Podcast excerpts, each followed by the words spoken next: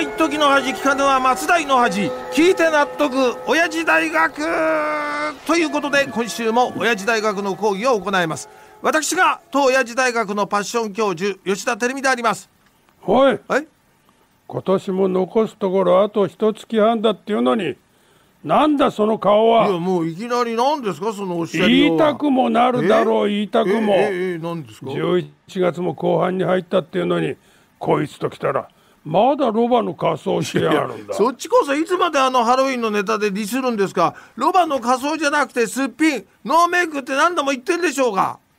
ギョ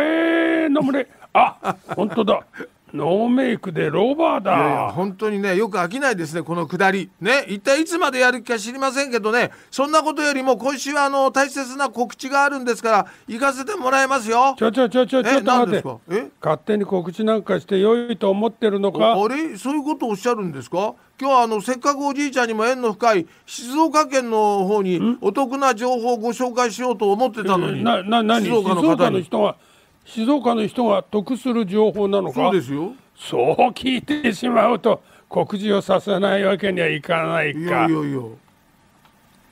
え何しろ静岡は俺がその昔疎開していた場所だからねいやまあね少年時代の何年間かを過ごした場所ですからね思い出もあれば恩もこれ終わりでしょこれねまあ確かにうん静岡には恩義も感じてるよ、そうでしょ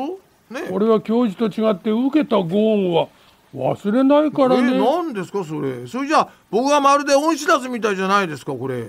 恩知らずなのは教授というより教授の家族だよなえ何ですか何しろ吉田一家といえば長く住んだ葛飾区で周りの人たちにさんざっぱら迷惑をかけた末に後足で砂かけて挨拶もなしで出て行ったいやからないやあのねいかにも事実みたいに言うのやめてくださいよそんなことありませんからこれねそれよりか静岡の皆さんにお得な情報を紹介させていただきますよまあ有用な情報ならいいだろでしょねうでなんだそのお得いお得な情報っていうのはこれ実はねあと12日後ですね11月30日木曜日に松坂屋静岡店のねブランキューブというアートギャラリーで2人の画家によるトークショーが行われるんですよ。おお随分と高尚なお知らせだな、そうでしょでその画家っていうのは一体誰なんでだ一人はねあの滝浪文弘という画家であのおうおうおう三期店の代表もこれ務めております。へえ。で、もう一人の画家は、もうこれ聞いて驚かないでくださいね。なんと僕です。バカ野郎あ、 僕が出ちゃったぞこれ。当たり前だろなうながん、ですか。貴様のトークショーと言ったら、100回話と物販の窃盗だろういやいが、やいや。それのどこがお得な情報なんいやだこ。れねあのトークショーのタイトルはね「輪郭の喪失はカオスか」ねいいでしょこのタイトルがねこの野郎断りもなく、勝手に情報を立ち上いやがっいやいてや、なんだ貴様、あか、カオスとかなんとか言いやがったな。あれおじいちゃんひょっとしてカオスってご存知ありませんか教えましょうかそうカオスの意味くくくくえやくやえし知ってるよ知ってるカオスだろえそうですよカオスああご存知なんですか、じゃあじゃあお答えくださいかカオスっていうのは何なんですかこれかかかカオスだろカオスわかるぞ、うんカオスカオスカオスだからねうんうーんとあわかったうん顔がロバス何それ略して何カオスえ何それどうだどうだってそんなわけないじゃないですか何が顔がロバス略してカオスですかえだって現に顔がロバじゃないかあいやいやいやもうハロウィンから随分経ったのにいまだにロバの仮装だろういやがだからこれはねすっぴんノーメイクなんですよでも結局また元に戻ってるじゃないですかもう本当にいい加減にしてくださいよ本当にい貴様の告知の方がよっぽどいい加減にしろって言うんだやいやまあ僕としてはあの必要なことはちゃんとお伝えできましたからもう十分なんでこう講義に入りますよ今日はねあのちょうど1年前のあ1年間の11月に発表されたえー九州男児という言葉から強くイメージされるものはというこれ複数回答でね、集めたアンケートです九州男児のイメージかそうそ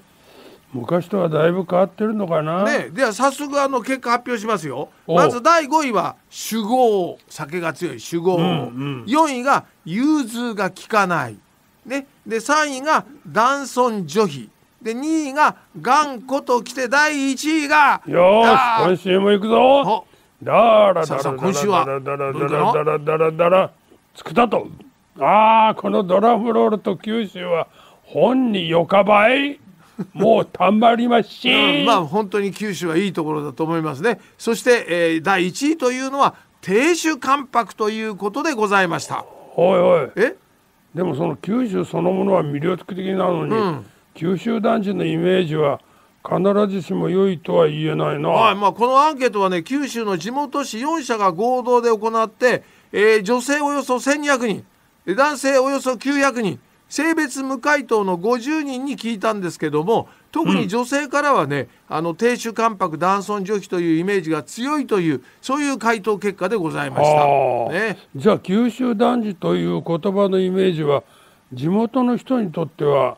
どうなんだろうか、まあまあその九州男児というイメージが引き継がれていくべきかとの質問に対してはですねそう思うややそう思うと答えた男性が56%で、えー女性はね、31%という結果でございました。そこは男女で差がある結ね果だな、そういうことですね。えーというところで今日はこの辺りで締めていただきます。それじゃあ福岡からお願いします。よーしじゃあ行くぞうーんシロ今日もまたまた一つ知恵つけちゃったもんなノーメイクすっぴんずっと言ってたい。